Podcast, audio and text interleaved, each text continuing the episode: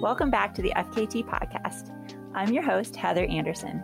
Today we're catching up with Andrea Sansone, who holds the female supported FKT on Colorado's Nolans 14. Join us for more about what goes into planning a perfect route through the mountains, as well as the mental aspects of self confidence, hard things, and discovering new strengths.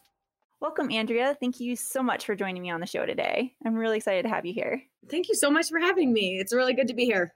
So, today we're going to talk a lot about your Nolans 14 FKT. And Nolans is a bit of a Colorado FKT holy grail. At least that's kind of how it seems to me. Could you kind of describe the route and what it is and, and why it is so popular and, you know, infamous for those listeners that might not know? Yeah. So Nolans is a link up of mountains in the Sawatch Range. 15 14ers in the Sawatch range, but Nolan's itself consists of 14 of those.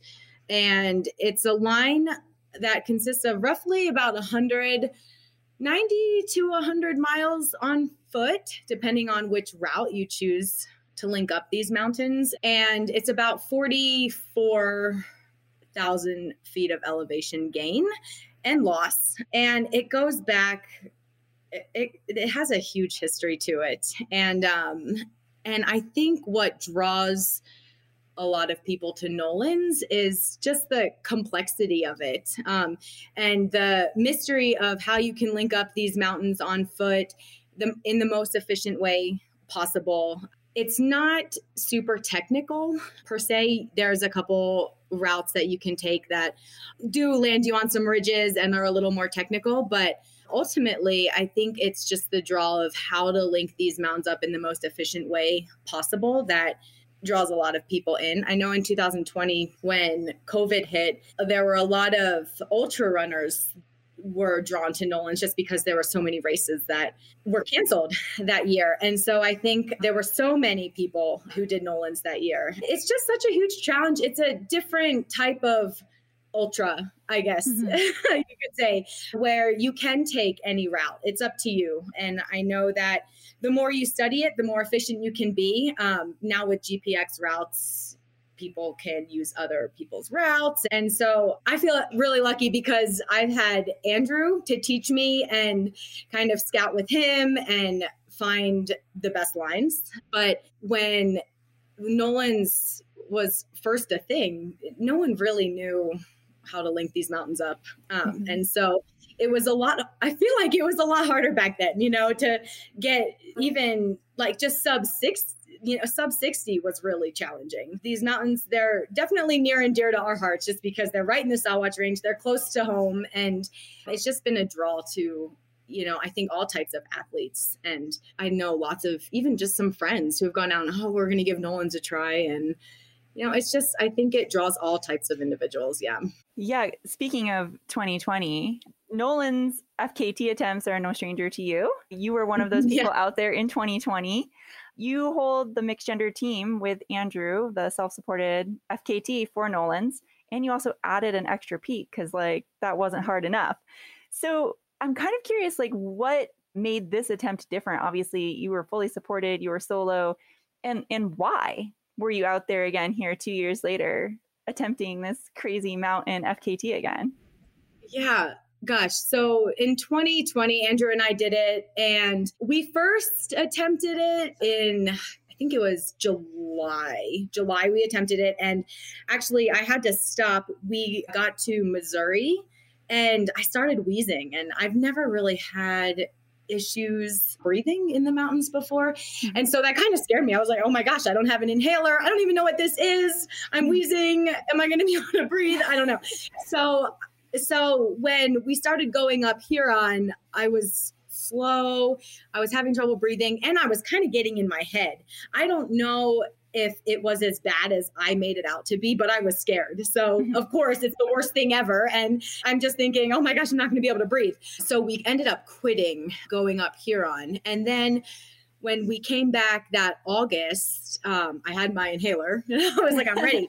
but we were talking to Meghan Hicks, and she was saying that there was actually a cold front that brought in a lot of kind of just crap in the air. And so I think that's what was going on. So when we tried it again in August, we were just having some really great times. But we did notice a lot of wasted time in there. I mean, we came off of Huron and we spent, I think it was just about an hour just sitting in our tent that we had down there cooking ramen. It was so hot. And then we ate so much food. We were like waddling out of the tent, you know, and just going so slow up to La Plata.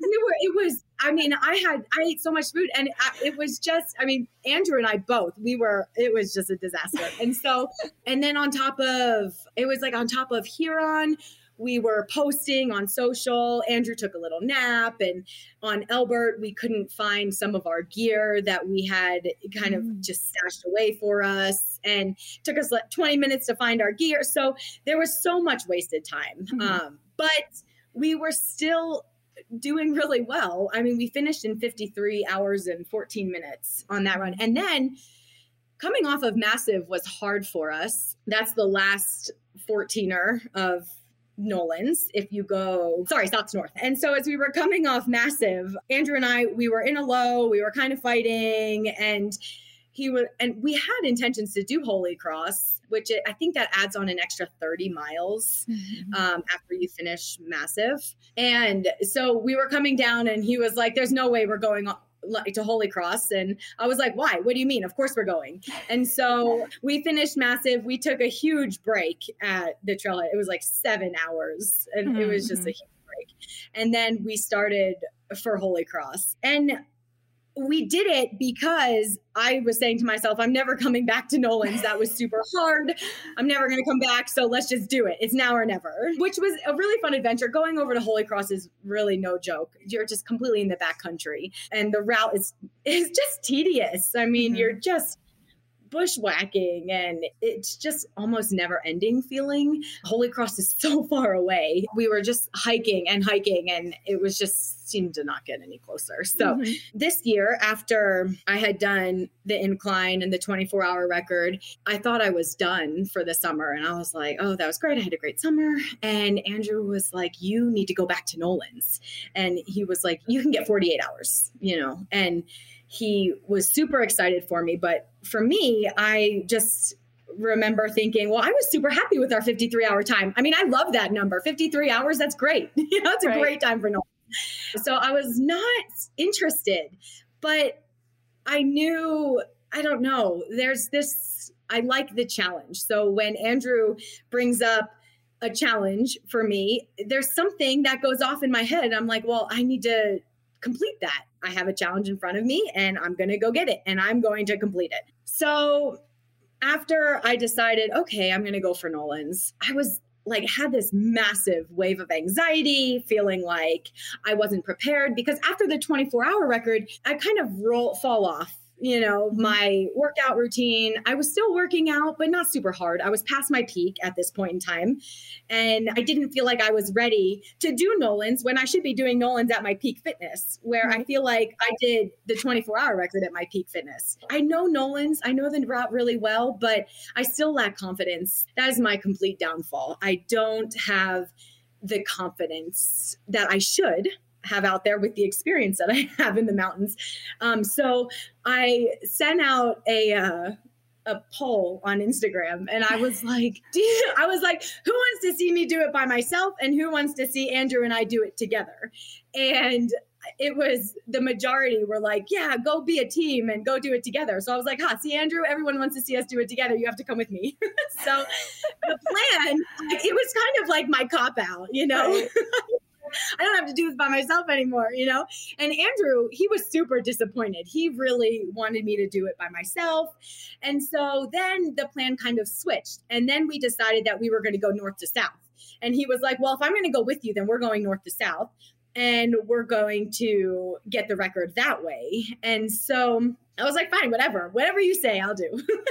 so he had to kind of get it in his head that he was going to do Nolan's with me. And that required a huge mental shift on his part, more of a mental shift than what was needed for me coming off of the 24 hour record. Then we were a week out. We were about to do Columbia Harvard that day. We were camping out and we were just getting ready to go to bed and Andrew came down with kidney stones. Oh, no. And it was just like the worst experience of our life. Oh. And it was horrible. Uh, landed him in the emergency room after six hours of hell on earth. Oh, it was horrible. Yeah. I was like, come on, you can still do Nolan's with me.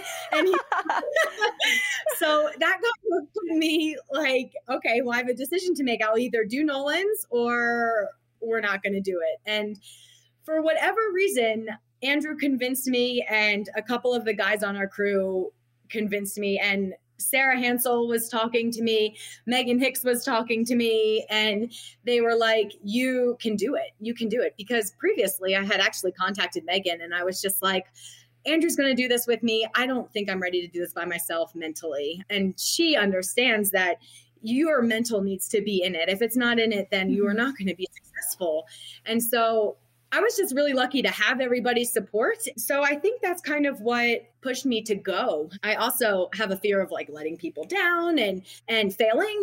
And so if I don't really feel like I can do something, I feel like sometimes I do fall back to Andrew, you know, being like, "Well, let's just do this together because I feel more confident with him. So I sent out a post and I think it took the pressure off of me. I think it's what really allowed me to say, hey, I can go out and do this, but if I fail, I don't want to disappoint anybody. So I was just like, hey, I'm going to go out and I'm going to do and I'm going to start. And I didn't want to hide it from anyone. I was like, my goal is to get 48 hours or under 48 hours. I wanted to get 48 hours or below and and i said that if i you know if i got one two three peaks in and i wasn't hitting my splits then i was going to call it and so i think that just allowed me to be like hey i don't know if i'm going to do this and I don't want to be embarrassed about it if I do fail because when I have a challenge in front of me, it's it's for me. I want to be successful.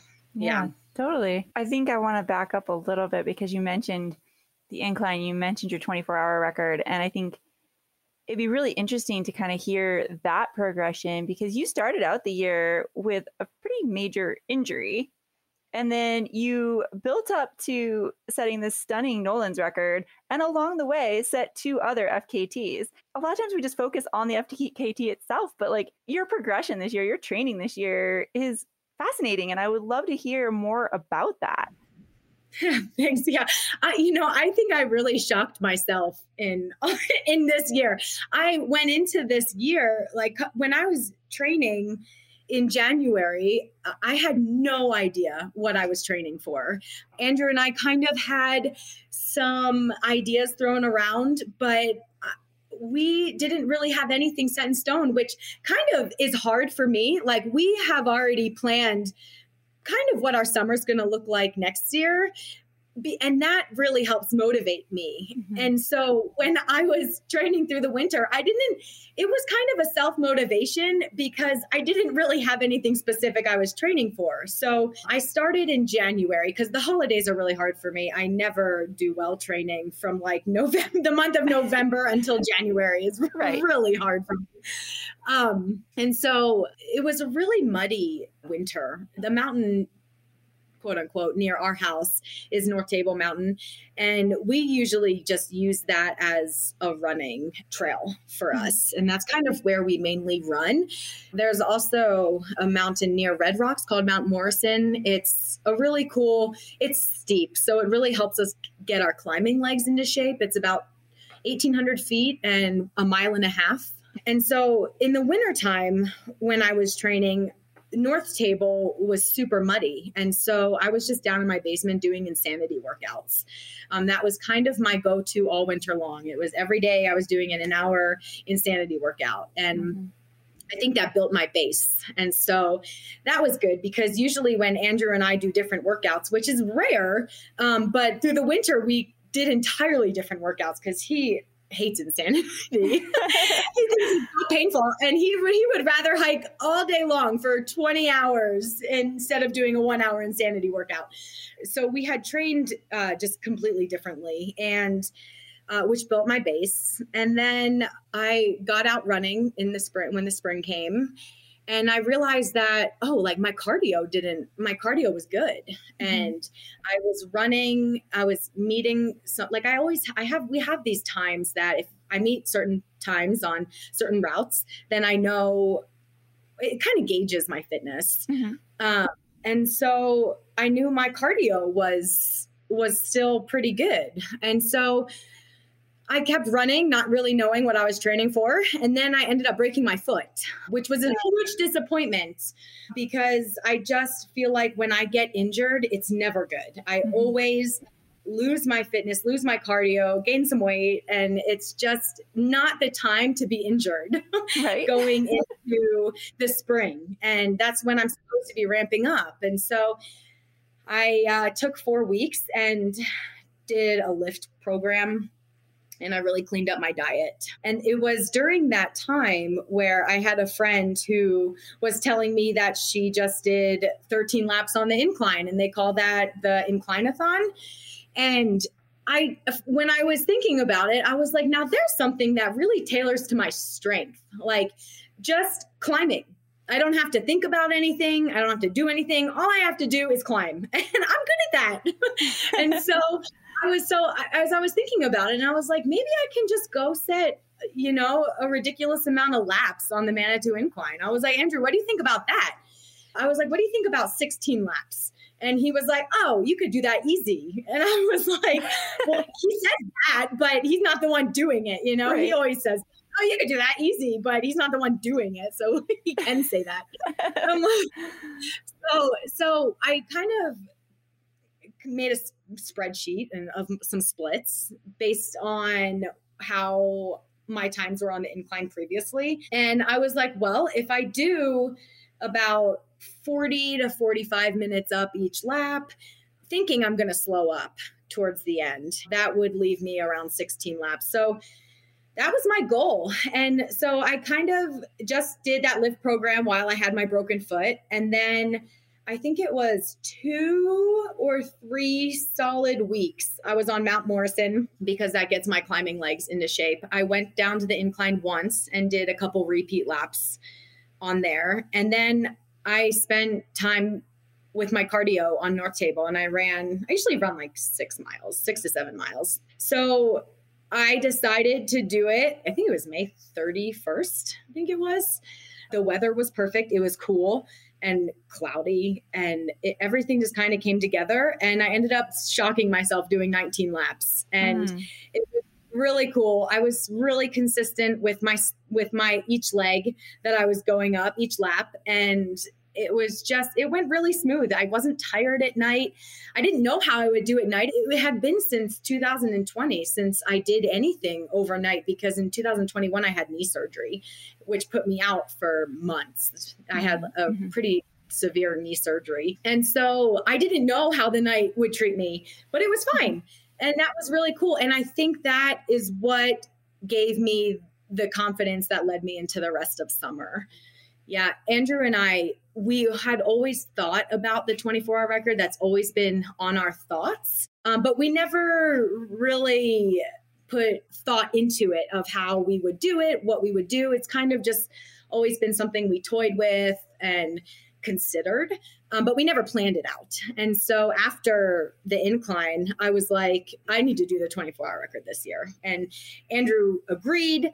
He thought that if anytime this would be a great time to do it because I think the incline put me at I think it was like 38,000 vertical feet in like mm. 20 hours. So I was like, shoot, if I could do that, I could do something with the 24 hour record.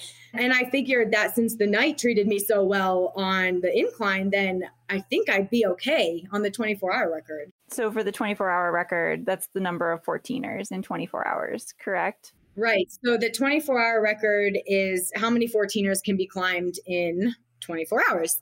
And the women's record was eight, and the men's record was 11. And I ended up doing 12.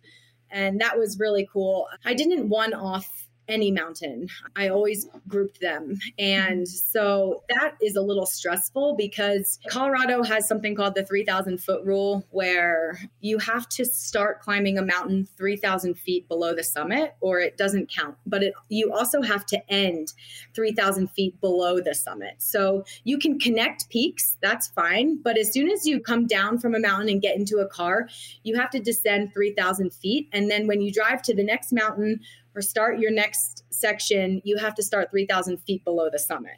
So mm-hmm. that was a little bit stressful because we thought 12 was going to be really tight. And so what was unfortunate was that if it was really tight, I ended on Bierstadt and Evans. And so starting 3,000 feet below the summit on Bierstadt and then hiking up, I had to know that I had enough time to get over to Evans and down 3,000 feet or Bierstadt doesn't count as well. So I could have completed Bierstadt, mm-hmm. gone over to Evans, and if I timed out 2,000 feet below the summit on Evans, then Bierstadt wouldn't have counted. So uh-huh. that made it really stressful for me. So I just really was hoping that I would move fast enough to where I didn't have to deal with that pressure. And it was cool. Like my legs turned on for that day, and I had great splits. I was beating all my times and I ended up finishing that in 22 hours and 16 minutes. Nice. So I thought that was really cool. I was super excited about that accomplishment. We didn't have a plan for 13, but we do if you know, one day if we do go back to that, we're kind of thinking about, oh, well, what would we do if we added a 13th peak on? Where would it be? There's a lot of options to add on different peaks. So there's a lot that you could do with the 24 hour record and figuring out which peaks and when and where and things like that. Yeah, that sounds like a fun puzzle. yeah, it's it's like a it's crazy because some of these mountains they're really they're not technical. They're your basic mountains. It's you know Grays and Torreys, Democrat, Lincoln, and Bross, Bierstadt and Evans. They're some of the mm-hmm. most popular mountains in Colorado, but you wouldn't believe the logistics that went into this. Oh, I yeah. mean, we no, it was crazy. And it was like, well, what side of the mountain are we going to go up? What's the closest drive? You know, should we rent an ATV? Where is that going to be placed? And what's going to be the benefit of the ATV? What roads are we going to drive that on? And so it takes a logistical master. Andrew really knows the 14ers probably better than anybody. And so he is really able to help me put all of that together, which is, I think, just a, such a key component of all of this. Yeah, for sure. And kind of speaking of, you know, assistance from the outside, I'm kind of curious because mm-hmm. all your FKTs, or most of them, seem to have been self supported or unsupported or with Andrew. What mm-hmm. was it like to go out and do Nolan's with a full team of pacers and crew and the whole nine yards? It was cool. Like that was the first that was the first time I've ever I mean even when I say pacers, it's just I, it's just weird to me because I I've never like used pacers and it's just it's such a foreign thing to me. And so i'm like well what's that like? You know? And it was just really cool to, uh, to have a team of people that wanted this for you as much or if not more than you want it for yourself and I think that is just really cool. Like the pictures that I've seen some of my crew take and the videos that our friend Riley took when he was out there with all of us, and just everybody working together to do what was needed to get me to 45 hours was just incredible. The amount of work and that was part of my motivation. Like, I can't let my team down. I mean, I had Dan who flew out from Minnesota to mm-hmm. support me, you know, and I had Joey who was out from you. He was out here, but he came from Utah, you know. I was like, well, I cannot let this team of guys down, you know? Right. And so just that they were all there for me. And it was, I remember, so Joey was with me on Shavano, Tabeguache, and, and Antero for the first half. And he was also with me on Elbert. But I remember saying to him right before we got started, I was like, I don't know how this pacing thing goes. So sorry if I'm really awkward. like, I don't know what to do. Do I talk? Do I not talk? Do I? And I was like, I don't know how this goes. I don't, I don't know.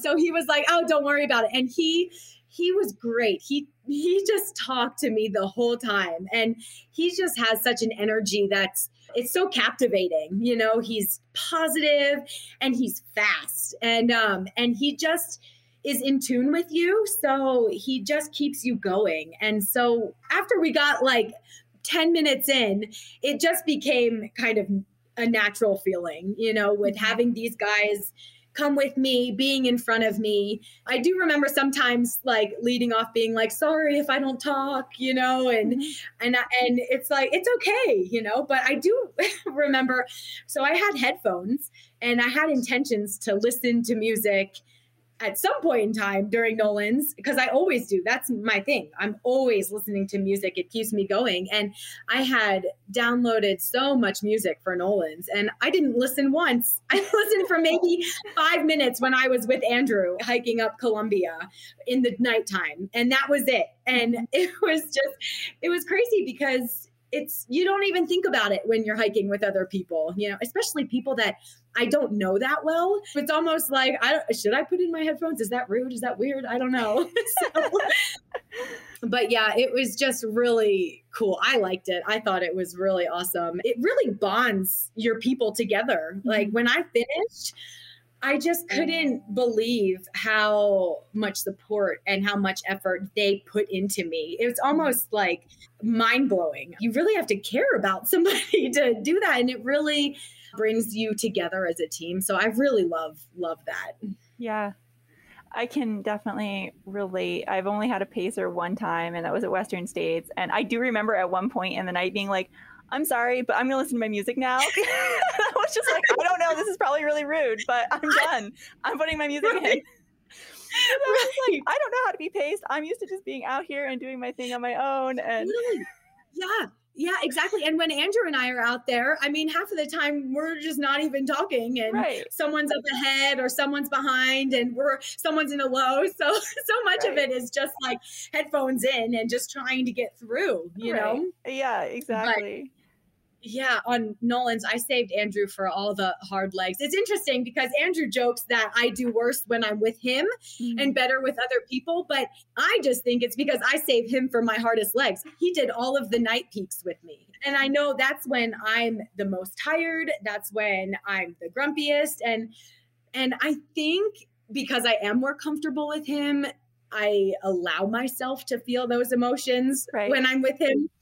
So Columbia through Missouri was rough. it was that was really hard. I did great going up Columbia. He, I have a video. He's like, How do you feel? I'm like, I feel great. And literally, when I touched the summit of Columbia, it was just on a downward spiral and it downhill from there, which really shocked me because based on the incline and the 24 hour record, I really had a great first day.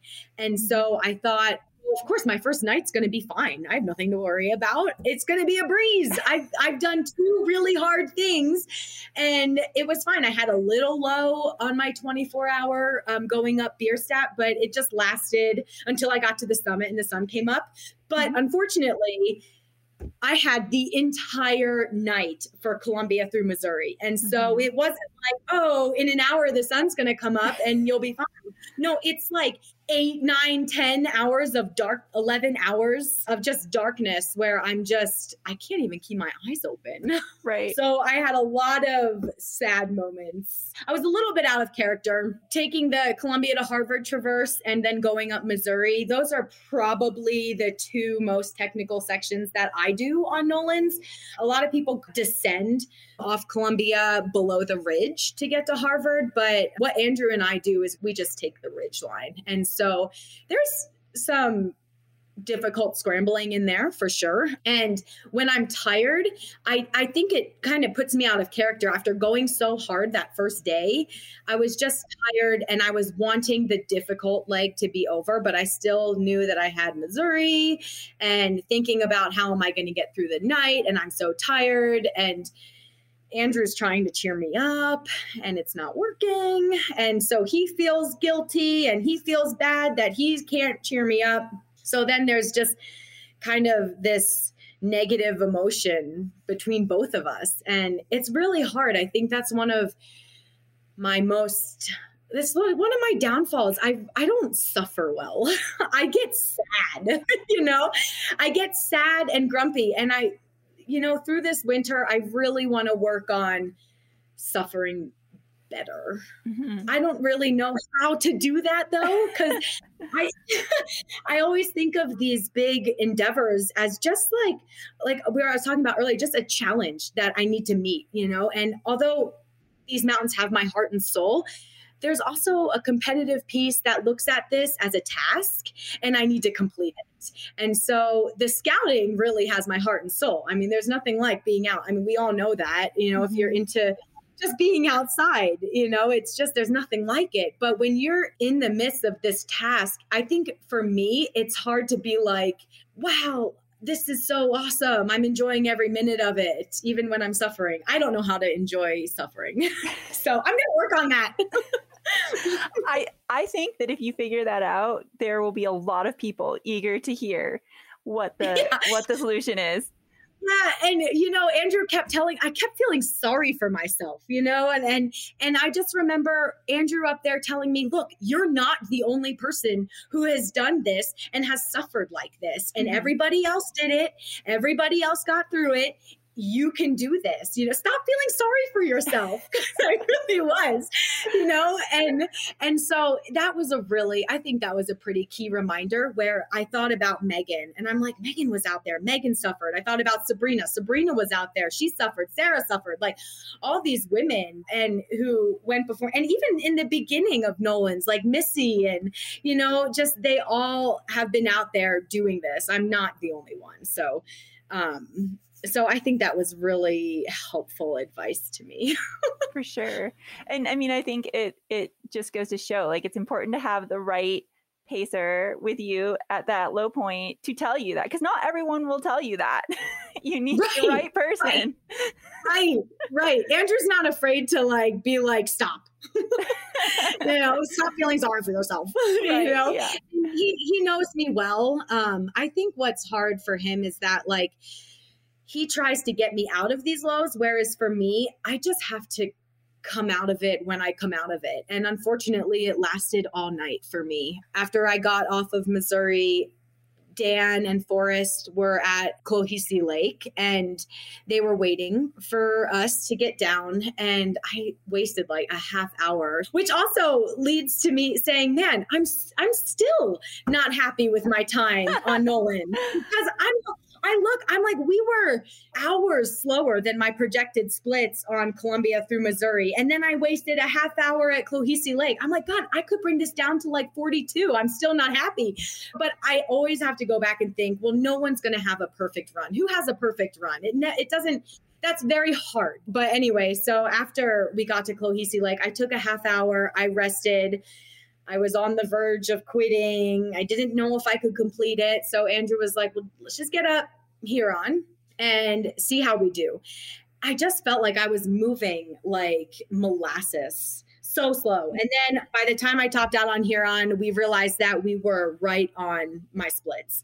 And that was shocking to me. I had no idea. I thought I was so far behind my splits, which I'm glad that I was on my splits because if I was behind, I probably would have quit thinking, well, what's the point of going on? So to know that I was on my splits and the sun was up, that changed my low to just a continual kind of ongoing slog for the rest of the way with in and of itself highs and lows. It wasn't all a low from there on out. I had my peaks and valleys and my doubts, um, especially in the heat of the day. That's really hard. You know, going up, going up La Plata was really hard because it was so hot. So I just remember just being desperate. Anytime there was a river from there on out, I soaked myself. I had, you know, my crew just soaking me down with water bottles of cold water. And that just felt so good. I mm-hmm. loved that yeah the heat i i've climbed in colorado a little bit and it's it's always so brutal because you're just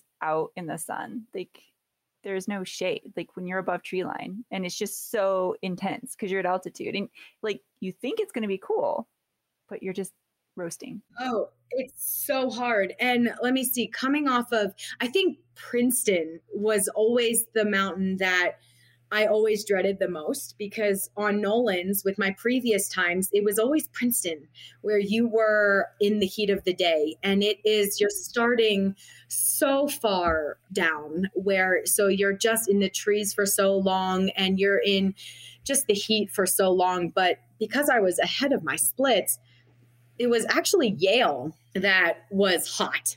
Mm-hmm. and so I was just desperate to just get to altitude where it's cooler, you know. Going up Yale, I remember just being hot and coming off of Princeton, being on the Colorado Trail, headed to Indian Flats. That was all pretty hot. Walking on the road where it's just pavement and the heat, it takes a toll on you. Yeah, for sure. So, what overall would you say was your biggest takeaway from either Nolan's or just maybe your whole year? Man, the biggest takeaway for me, I would say, is just I can do it. Mm-hmm. you know, because I did shock myself. I mean, even looking back, I'm just like, wow, this that was a pretty cool summer. That it's all possible, you mm-hmm. know, and even if I don't have the confidence to still go out and try because I know that if the right people have confidence in me that I can be successful.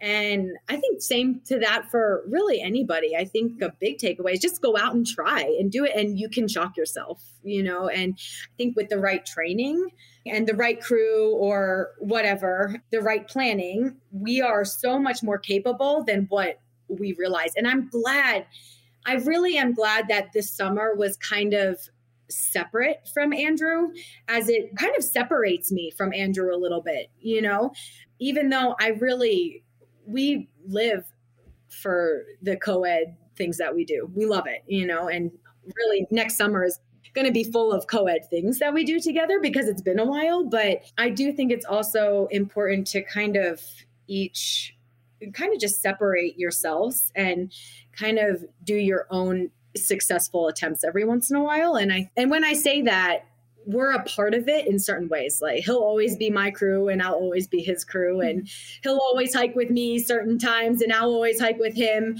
And so it definitely gives us a different also spin on our relationship and how we help each other out. And there's definitely a lot of benefits on going out and doing this kind of being by myself this year. I mean, it really was the first year that I've kind of gone out and had my own records, you mm-hmm. know. Yeah, I think that that's really a great message and and super important I think for a lot of people to hear like even if you don't feel that confidence, like you're so much more capable a lot of times than you give yourself credit for. I mean, I've grown so much. Mm-hmm. It grows you. You can learn so much out there. Even, I mean, because I knew that I was going to be doing Nolan's by myself, I went out and I did these routes by myself in the dark, knowing that I'm going to be here in the dark by myself, better know it, you know? Right. And so it really just grows you in so many ways. Just being out there, it helps you learn a lot. I mean, it's a little different than like Sarah went out and she did it solo self supported. That is, I just think that's a whole different beast. That is incredible. I'm so proud of her for doing that because you're really solely dependent on yourself to keep mm-hmm. yourself awake, to keep yourself happy, to keep yourself fed, and everything. You are your responsibility. So, I mean, I just, that is really cool. But I think that in any attempt, there's so much to learn when you do anything. Well, thank you so much for joining us today. I really enjoyed our talk. Yeah, this was awesome. I love being here. So thanks so much. Thanks again, Andrea, for coming on the show. You can check out her FKT report on the website, fastestknowntime.com, and follow her on Instagram, asansone31. Thanks for tuning in. Until next time, this is Heather on the FKT podcast.